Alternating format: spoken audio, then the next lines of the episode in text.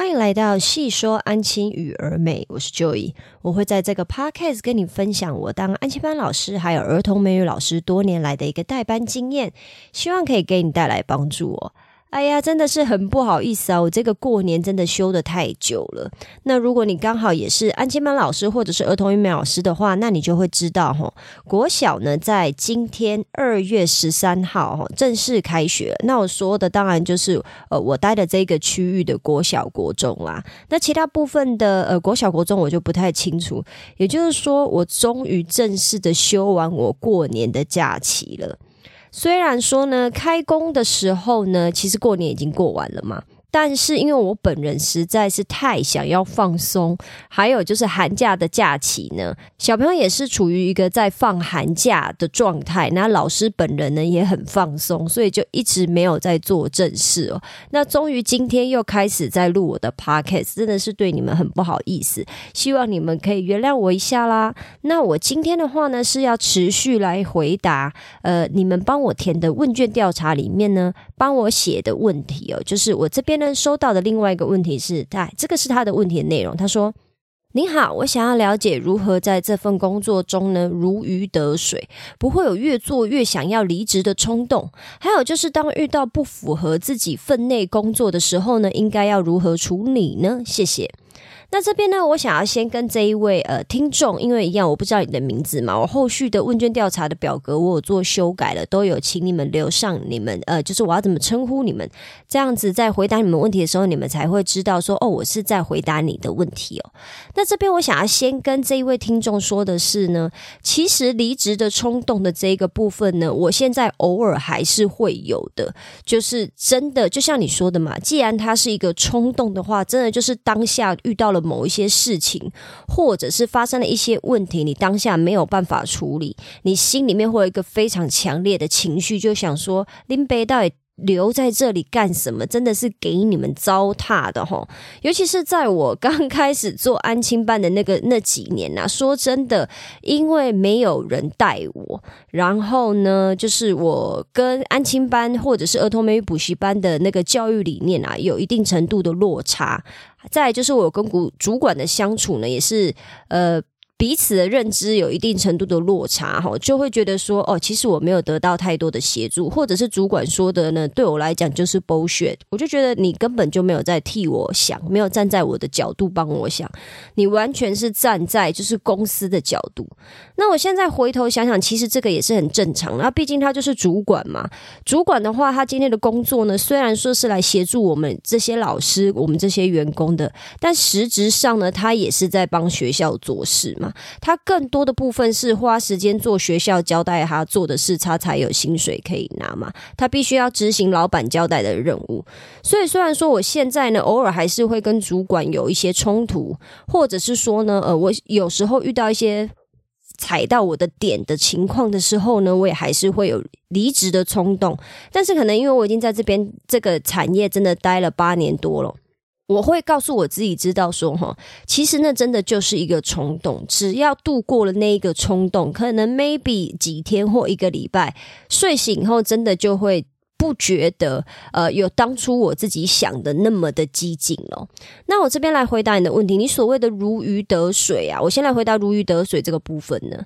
那既然你想要如鱼得水呢，我这边必须要先说的是，其实你的如鱼得水跟我的如鱼得水可能会有一点不太一样哦。我不太确定你想要的如鱼得水的一个工作状态是什么。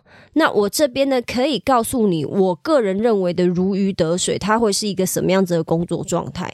那如果你觉得刚好也符合你心目中你想要的那个如鱼得水的状态的话呢，那 maybe 你就可以参考一下我跟你的分享哦。那我这边呢，就是我有列出几点啊。第一个呢，就是如鱼得水对我来讲最重要的就是没有人。起码尽量大部分啊，百分之八十的时间呢，我的上班时间完全是由我自己掌控的。我这边说的不是说哦，我可以掌控上下班时间哦，反正上下班时间就是公司规定是什么就是什么嘛，这没什么好说的。但是只要我一到公司以后呢，我大概有百分之八十的时间都是由我自己在分配，我可以决定几点到几点要做什么。那当然，这个又牵涉到说。因为安亲班工作属性的关系，原则上呢，你只要孩子进来，你就是没有自己的时间。这个你必须要先理解哦，因为我觉得每个人对于这个产业的理解的状态有一点不一样。所以，如果你今天是新老师的话，你可能会误会说我的意思是指说我早上假设我是十一点上班，八点下班嘛，我可能十一点进班，一直到八点下班，这里面八个小时里面的。六个小时我都可以自己控制，其实不是这个样子的。我的百分之八十的时间呢，是扣掉小朋友进班之后，剩下的时间里面有百分之八十的时间是我自己掌控。这个对我来讲呢，就会是一个很大的自由度，因为我可以决定我自己什么时间要完成什么事。这对我来讲是一个很重要的事情。再来呢，就是孩子呢可以适时的 follow 我的指示还有规矩。大多数的时间，他都他们都可以自动化的完成作业，还有该做的事情哦。那这个部分就牵涉到小朋友进来的时候嘛。你看，假设小朋友是四点下课进来，一直到八点，这中间是不是有四个小时的时间？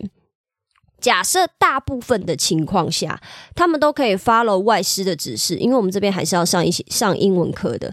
他们可以 follow 外师的指示，他们也可以 follow 我的指示。他们甚至知道什么时间点，他们就应该要写功课，会用最大的努力保持他们的安静跟专心哦。是不是他们在安静跟专心写功课的这个同时，我也可以处理学校的事情？那是不是在很大一个程度来讲，我也会觉得啊，这个部分还不错，因为我不需要花额外的心力去控制他们嘛，去比如说责备他们或骂他们，叫他们赶快写作业。其实这件事情我在我们班已经不太需要做了，偶尔吼个一两句就好了。因为我这个人比较属于就是呃，我要么就不骂，我一骂我就会给你痛死的那一种，我是走这种路线的老师啊，所以我偶尔还是会吼个一两句，就是让他们知道说。哦，我都有在盯着你们，可是他们大部分时间他们都是很自动的。再下一个呢，就是家长一听到是你代班呐，他就会很开心或很放心，或者是在初期的时候充满恐惧。可是呢，给你代班之后呢，他就会发现，哎，小朋友好像真的越来越进入状况。或者是家长一听到是你代班以后，他们可以立刻知道，哦，这个老师的代班风格是什么。我个人呢，自己是。比较不建议说，哈，家长一听到是你代班，他对于你这个人的印象很模糊，完全不晓得你大概会是什么样属性的老师啦。你要么就是非常 nice，非常沟通，就是呃非常会沟通，然后非常有耐心，用爱的教育的老师，我觉得这也不是不行。可是我个人认为，这个代班的方式呢，对我而言会比较辛苦。那要么就是你是一个非常严格、风声鹤唳的那种老师。虽然说我不知道风声鹤唳用在这边就是是不是正确的，就是家长或者是小朋友一听到是你代班呢，可能初期甚至还会有人就是想要就是离开，不想要读了。因为我的代班风格就是这个样子，所以有很多小朋友呢，听说初期在要听到是我是代班老师的时候呢，他们都有跟家长反映说，那他们不想念了。可是等到给我带了，当然初期是有过一阵子的磨合啦，小朋友有哭，我觉得这个都很正常。可是因为我现在也都知道怎么处理这种状况，怎么去安抚家长，所以在后期呢，家长就会开始陆续的跟主管反映说：“哦，小朋友给我带了以后，他们真的越来越懂事，他们很清楚知道要做什么事情，甚至回家以后呢，会比较主动的把书拿出来复习嘛。再来呢，就是。这是呃第三点呐，我自己列的第三点如鱼得水的状况，就是呃我不太需要再去额外的跟家长去呃类似说描述说哦我个人的代班风格是什么，他们在初期就会知道，或者是他们在代班之前，他们就会知道我是一个什么样状态的老师，他们有一个心理准备，倒不是说他们完全知道我的规矩，而是他们有一个心理准备，说哦好，我就是这个样子的老师，然后我们可能需要一段时间的磨合。再来呢，就是第四点呢，我自己个人定义的如鱼得水呢，这个最好就不要被公司的人听到了。可是我觉得这件事情说坦白的，一定每个人都有这样子做，只是说前提是什么时候公司会睁一只眼闭一只眼，什么时候不会，就是我觉得如鱼得水，还有一个情况下就是可以当薪水小偷的时候。那你一定知道什么是薪水小偷嘛？就是你利用上班的时间偷偷做自己私人的事情嘛。可是我这边有一个弹书哦，就是在事情做完的前提下，可以利用一点时间做自己的私事哦。我相信我们自己在工作，不管你今天是做哪一个产业的工作，你今天是在哪一个环节，除非你今天做的是工厂的那种呃什么输送带上面的那种呃作业员吧，那种作业员就是。是你就是要一直动一直动，那个没有办法。可是像我们这边还是多少有一点点是类似像办公室属性属性的这种工作性质，一定都还是有时间可以做一下自己的私事，比如说你看一下自己的银行账户啊，做一下转账啊，或者是甚至你在吃饭的时候看一下你最近要买的东西啊，看一下网购，跟同事讨论一下团购什么的。我觉得这都是属于私私事啊。那我自己也是会做私事，比如说我会做什么，我会在我的。事情都做完的时候呢，利用一点时间来打，比如说 podcast 的讲稿啊，或者是我的一些我想要分享的事情，这个也都是我会做的私事。如果今天这一份工作呢，就是在某种程度内我已经把事情都做完以后，主管不会再加事情给我，就是因为呃，我只要把事情做完，剩下的他都不管的话，这个对我来讲也是如鱼得水，而不是说哦，我事情没永远没有做完的一天嘛。再来第五个如鱼得水呢，就是同事都知道我的个性，主管也知道我的个性，他不会为难我做事情哦。那我觉得这个部分呢，当然也是看你自己个人怎么去让大家理解你啦。就是呃，我觉得人与人之间其实是要有一个界限在的。我们的相处是不可以超过那条线的。可是很多人呢，就是在相处或者是在公司工作上面呢，他会搞不清楚那个界限在哪里。所谓的搞不清楚呢，可能是明明这件事情就让你过得不开心，或者是你觉得这件事对你的要求来讲就是太超过了，可是你还是答应了，因为你可能怕被公司扣分，扣那个。呃，印象分数嘛，或者是打考机的时候你会被扣分。我觉得这些东西都是要自己慢慢的去摸索，然后还有自己慢慢的去试。因为我知道，我相信绝对有人可以配合公司所有的要求，他会觉得他不配合，他反而很难过。因为我有同事就是走这个路线。那你要说是他的问题吗？因为其实我以前我会很讲坦白话，我会觉得我很看不起这种人呐。但是现在我的心态改变了，我会觉得说，哦，我这样子想其实是不对的。不对原因是因为，哦，我好像否定了别人。第二个原因是，每个人对于事物衡量的价值都有他们自己一套看法。我不应该用我的价值去评断别人。有可能他真的不这样子做，他反而更痛苦。我会觉得说我事事配合别人，我很痛苦嘛。可是有的人就是他就是个好人，他不配合别人，他会很痛苦。那我身边也是不乏有这样子例子的人，蛮多个的。我就有仔细去思考过，诶，为什么他们今天会这个样子啊？要么就是他们的成长环境嘛，要么就是他们的个性嘛。那我不可能让所有的人都跟我一样啊，所以我觉得，就是让同事知道你的个性，不会为难你做事。甚至是可以主动帮忙，或者是遇到什么样子类型的事情，他会知道说哦要来询问你，这对我来讲就是如鱼得水啦。所以呢，我会建议这个听众哦，就是如果你想要如鱼得水的话，其实我并不知道，我没有办法判断说我刚分享的那几个例子有没有办法。呃，让你得到一些就是体悟，说哦，原来如鱼得水要怎么样？因为有可能我分享那些东西根本就不是你 care 的。但是我这边可以先跟你分享，你第一个可以先做的事情哦。第一个可以先做的事情呢，就是麻烦你先定义一下你所谓的如鱼得水是什么。那我会建议你先不要超过三个面相哦，然后再看这三个面相要如何优化跟改善哦。那至于为什么是三个面相呢？因为这个一直以来都是我自己个人的。习惯呢，我会给我自己定三个目标啦。比如说，最近我想要做的某一些事情，我会把它分成三个小目标。整体而言呢，我也把我的生活、我的整个人生呢，想要就是不断优化的地方，我也是分成三个面向。然后我都是由这三个面向在不断往下细分，说好，那我可以做哪三个事情？这样不断的细分，然后让我自己去达成一个最小可行性的一个小目标，或者是小行动。比如说，如果你的如鱼得水可能刚好跟我一样，就是百分之八十左右的时间都是由自己掌控的话，假设你也是这一个，就是你希望有很多的时间，因为时间由我自己掌控，是不是才可以当薪水小偷嘛？那这个部分，你可能就还要先去观察一下你待的那个产业，呃，应该要说你待的那个安亲班，他们的工作内容，还有就是呃老主管的属性哦，他是那种你只要把事情做好，他就会烦你的那种主管吗？还是说他是那一种？你事情做完，他就会丢更多东西给你做的。那要会丢更多东西给你做的，我们就要向上管理嘛。讲坦白的，就是你不能让他知道说你很快把事情做完，你得不定期的回报，但是不要。给他进度很快，那他就不会一直来烦你嘛。可是如果你的主管也跟我的主管就是很走一类似的路线，就是你事情只要做完，他都不太会管你。你要在你要在你的教室干嘛就随便你，反正他要的东西你交得出来就好。那如果是这样的话，那你就不用担心说他还叫你做什么事情。可是即使是如此哦，我都还是有在做向上管理的，也就是说，我不会让我的主管太清楚知道说，其实我已经做完什么事。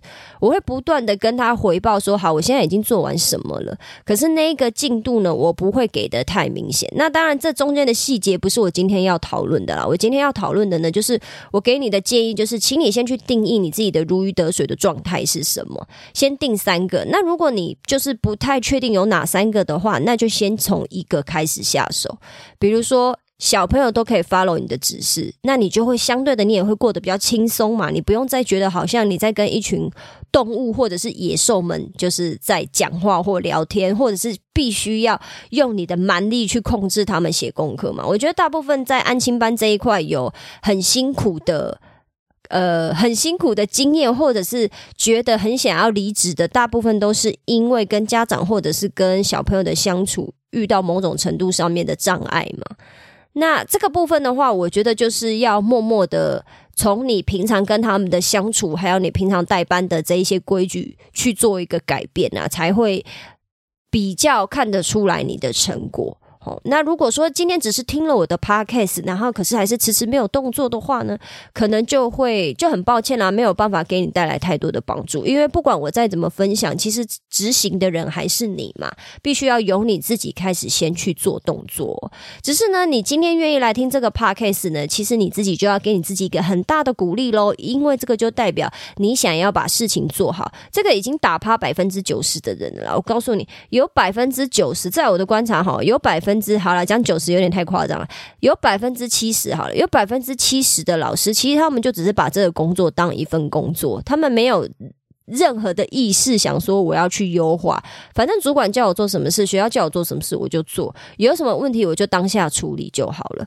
真心会觉得就是好，我要在事前多做一些准备，然后把我的工作做得越来越好，挑战自己的人其实真的是不多的。我自己有遇到几个老师是走这个样子的路线，可是因为我在这个产业里里面已经就是进进出出待了那么久了。大概也是在这一两年才开始遇到比较多这样子积极的老师哦，以前我其实是没有遇过的，所以这个部分呢，我也就是不晓得我有没有这个资格啊，但是我还是很希望说啊，可以给你鼓励，给你拍拍手，然后鼓励你说哦，其实你真的很棒。那我们再来慢慢的想说哦。如果配合我自己的个性跟我自己想要的东西的话，我到底怎么样叫如鱼得水呢？建议你可以先从这个问题下去做思考，然后再来听听看我之前的 podcast 或者是我之后的 podcast 的分享，让你去慢慢的调整你的代班方式哦。再来，他问的第二个问题是不符合自己分内的工作该怎么处理呢？因为我觉得不符合自己分内工作呢，这个呃牵涉到一个有一点点难处理的状况，就是所谓的认知的问题哦。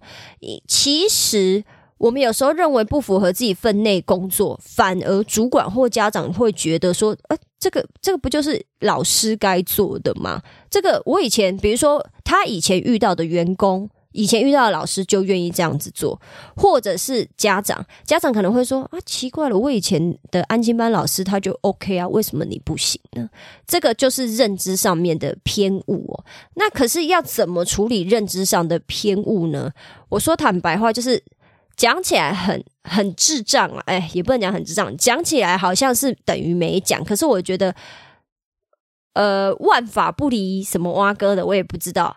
反正呢，就是就回归一个，就是要沟通。所谓的要沟通呢，不是你带着情绪去沟通。当然，我说真的，我有时候还是带着情绪去沟通啊。我有时候是带着情绪去跟主管沟通，因为我真的跟这个主管实在认识太久了，我就会觉得有点小俩公，就是你可不可以不要一直来烦我？为什么又要叫我干嘛干嘛这样？可是对家长我就不会啦。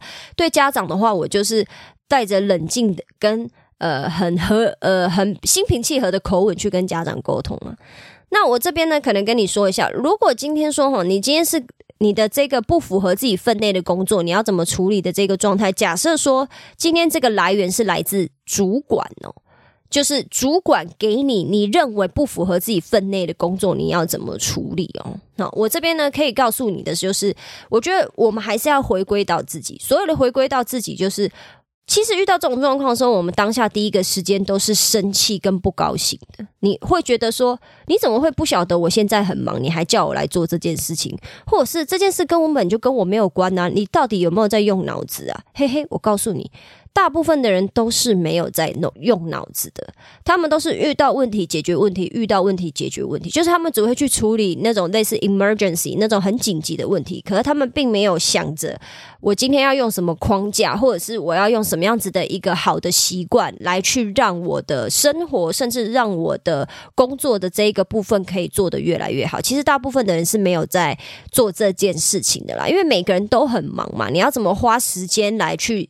呃，先设想到这一步，你要这个是要练习的。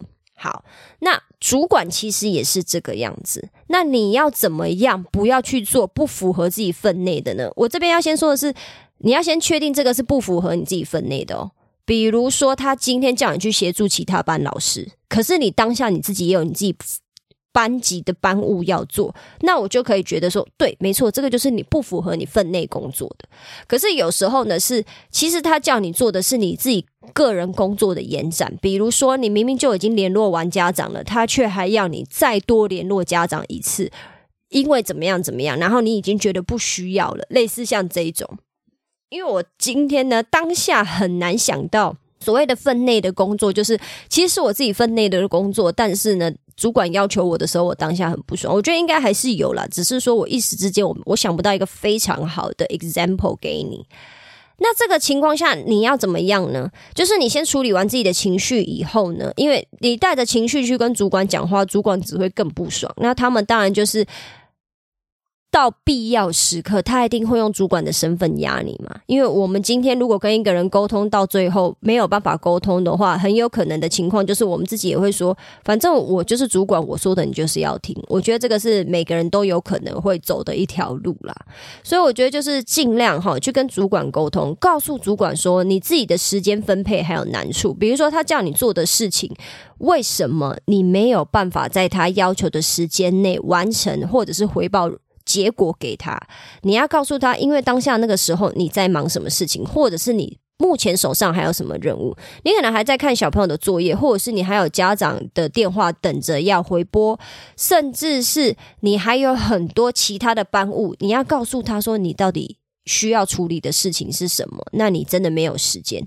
那如果真的需要处理这个事情的话，想问一下主管说，利用什么时间？比较适合，因为你目前以你现在的状态的话，你真的觉得找不出时间的，你需要主管协助来给你指点一下。再来就是你要你要去考虑的，就是主管交代你的这个任务啊，也就是说，你们你认为不符合你自己分内工作的这个任务，它到底是特例还是会变成常态哦？哈，那如果今天是特例，比如说今天真的像像我们自己安亲班会有的特例，就是今天家长临时要来参观，我们有时候会要招生嘛，那招生是不是会需要老师去协助处理一些柜台的事务？因为柜台的人员就在帮忙招生嘛，他们在跟家长讲话。那他们在讲话同时，可能我就必须要帮忙待在柜台，比如说接接电话，比如说接送小朋友，或者是帮忙处理一些呃柜台的那种事务。那这个就是特例啦。所谓的特例，就是它其实真的很偶尔才会出现，大部分的情况下其实是不需要我协助的。那这一种的话呢，我就会尽量帮忙，我会学着帮忙哈，去处帮忙，就是比如说安抚一下小朋友啦，帮忙接电话啦，这些事情我都会帮忙做。可是，如果今天可能会变成常态，比如说这一个这一份工作，他特别额外交代你的工作，他有可能会变成常态的话，我个人就是我还是会偶尔帮个一两次，可是呢，要学着拒绝。那拒绝的话呢，就是像我刚刚讲的，你要跟主管讲，你为什么没有办法。就是不要带着不不要呃，尽量不要带着情绪跟去跟他讲说你就是很忙啊，你必须要告诉他你为什么忙，你在做什么事情。那你做的这个事情后面会有连带的什么样子的一个呃结果产生？如果你不做的话，可能会有什么样子的后果，或家长会不爽，或小朋友会怎么样？让他们知道说你也不是不想要帮忙啊，你就真的是没有时间或者是没有办法。让他们知道，因为有时候他们在分配任务这件事情上，他们真的就是会说啊。我就没有想到没，然后你就就会想说啊，干你不主管吗？你怎么会没有想到啊？你没有想到，你还来当主管干嘛？我告诉你，真的就是有很多这种主管。好，那我也不想要去讲什么，就是因为我今天的任务是来配呃，是来协助你，让你可以越来越轻松嘛。所以这个部分呢，就是你可能也要稍微去观察一下，到底他交代你的这些额外的任务的属性是什么，然后还有你要怎么去沟通。再来就是来自家长，假设说这个分内的工作是。呃，这个不是分内的工作的要求是来自家长的话，我这边呢可以告诉你哈，他跟主管不一样。主管你就是会真的很生气，会想说，哦，干，我真的快忙死，我每天就是做什么什么，我就已经要忙死了，然后你还来烦我，你真的对主管你就是会有这样的情绪嘛？因为你们就在同一个产业工作，你们在同一栋，你们在同一个。空间工作，他会看得出来你快要被小朋友整死，为什么还要来烦你？所以对于主管来讲呢，你就是你你我我个人的想法是这样。可是对于家长呢，就会比较容易冷静嘛。那当然有两个理由：一是他是付钱的老大，二就是。很多家长真的不晓得安亲班老师或学校老师在干嘛，他们就是一张白纸，所以你要教育他们，他们提出的一些要求是真的做不到，而不是因为我今天讨厌你而做不到这一件事情。比如说，我的安亲班就是儿童美语的安亲班，对吧？结果竟然有家长还要求说要帮小朋友复习自然跟社会，那我怎么去教育我的家长？很简单，我就是告诉他我自己的时间分配，还有小朋友的时间分配跟难处嘛。我们每天花了这么多时间在上英文课了。我们班四点到六，我们班四点半到六点半在上英文课，六点半到八点就是在写中文作业。我就会跟妈妈讲说：“妈妈，来，你看这里面有哪一段时间可以让他复习自然跟社会的？是真的没有办法，不是说我这边有时间让他做而不做，是真的没有办法。那如果妈咪真心的希望说，我可以帮他复习自然跟社会，那也没有关系。那妈妈可能要做出一个选择，要就是牺牲他的英文课，要就是牺牲他写中文作业的时间。那妈妈回家就要盯他的中文作业。那妈妈可能要想一下，然后也要跟小朋友讨论一下哦。那通常家长听到这样子的回答呢，他们就会立刻退缩了。为什么？因为他们更不想要看小朋友的中文作业啊。他们觉得看小朋友中文中文作业太痛苦、太辛苦了。那这个也完全是可以理解的啦，因为在我在这个产业工作的这这么长一段时间以来。大部分的家长真的都是我，虽然说很想要说白痴啦，但是他们真的就不是白痴，他们是一张白纸。不管是爸爸妈妈，妈妈还会比爸爸好一点哦。可是即使如此哦，还是有很多妈妈是状况外，她根本就搞不清楚自己的小朋友今天在学校的时间有多少，所以可以完成什么事，不能完成什么事情。其实有很多家长是一张白纸，他不晓得为什么的，然后。你今天带他的孩子，你已经带了三年了，他可能都还会在第三年的后半段问你说：“哎，为什么会怎么样怎么样？”可是这种事情早在第一年就已经发生过，不知道几百次了。他还会在第三年的时候问你：“哎，为什么会这个样子？”那你当下这样，我当然，我当下当然就会就是傻眼，然后跟觉得你这家长到底在干什么啊？难怪你的小朋友学习状态也不是很好嘛。所以呢，这个部分的话呢，就是我也会告诉家长说，我自己时间分配还有难处，然后让他们。只让他们知道，说我答应你的要求，可是要牺牲掉哪一个部分，就可以打掉他们的要求。那最后还有一个部分呢，我觉得就是看缘分啦。就是原则上，我大部分的家长都是拒绝。如果我今天觉得他们要求我做的事情是。不是我分内的工作，其实我大部分都是拒绝。可是还是有少部分的家长我是会帮忙的。为什么？因为我觉得我跟他有缘分，他认同我的教学方式，他认同我的教育理念。然后呢，甚至是我今天对小朋友所做的所有的要求，或者是我的规矩，他都百分之百的遵守。然后只要是我规定的东西呢，妈妈都一定会站在我这边。像这种家长的话，我就是会尽力的帮忙，只要我能力范围内可以做到的事情，即使会占用到我一点点私人时间，或者是我当薪水小偷的时候，我都会帮这个家长做事情哦。那这个就是我自己在处理，就是如果我今天遇到不是符不符合自己分内工作的时候，我会怎么去应对哦？就是我觉得还是有一个呃那个。一个 action 给你去参考了，就是你可以做的一第一件事情是什么？你先去判断一下这个所谓的分内的工作，到底是不是真的你分内的工作，或者是是别人觉得你可以做，但是其实真的你没有办法做的。然后再来就是你要去定义说这个工作，这个所谓的分内的工作，它会不会变成常态？会不会影响到你的考核嘛？如果它会变成常态，那你有没有时间去做？如果它会影响到你的考核？那你可能要慎重考虑一下，说这件事情你不做的话，可能会影响到你之后，比如说你的呃绩效啊，然后给你的红包啊，给你的任何额外的福利，还是说这个不会？这个就是所谓的其他面向的额外的小帮忙。我觉得这个东西呢，都是要去额外就是。要去思考的啦，然后思考以后，你才会知道说你今天是要拒绝好还是不要拒绝好。那如果要帮忙的话，你又要怎么给给对方淡数啦？我是觉得，因为你所谓的呃不是分内的工作呢，我不太清楚是什么样子类型的。如果我能知道说今天的实际状况是什么，我可能更有一个方向给你做一个推荐啊，或者是分享说，如果是我的话，我会怎么去处理这一种问题啊？那我只能用我自己个人的。呃，幻想哈，就是我自己在想，可能大概是什么样子面向的，那我就会去怎么样子做处理哦。那这就是我今天回答的那个呃问卷调查上里面的问题啦。